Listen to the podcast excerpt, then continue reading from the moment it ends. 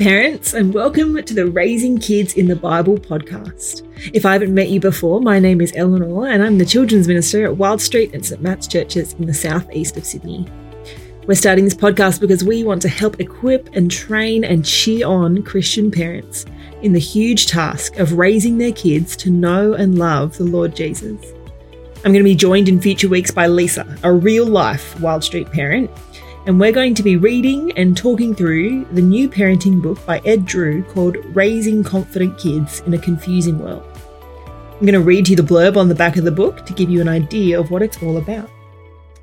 It's not easy being a child in today's world. Kids are surrounded by a multitude of voices telling them how to view themselves and how best to live. How do they discover who they are?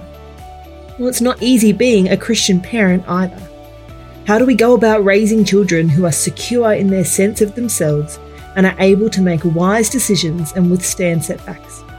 Enter the gospel. Jesus offers our children an identity that will satisfy them and ground them. Whatever your children are like and however old they are, this book will show you how to give them a positive, realistic, resilient view of themselves, a Christ grounded view.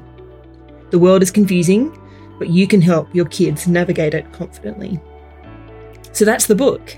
Each episode, we'll chat through a chapter of uh, raising confident kids and talk about how it's impacted us as followers of Jesus ourselves. And then I'll ask Lisa how she sees these things playing out in her day to day parenting and family life. It'll kind of be like a podcast book club. Our first episode on the ch- first chapter will come out on the 26th of June. So if you haven't ordered a copy of Ed's book yet, there's still plenty of time to get a copy and start reading along with us. You can head to the Good Book Company website and purchase it there or at other Christian booksellers.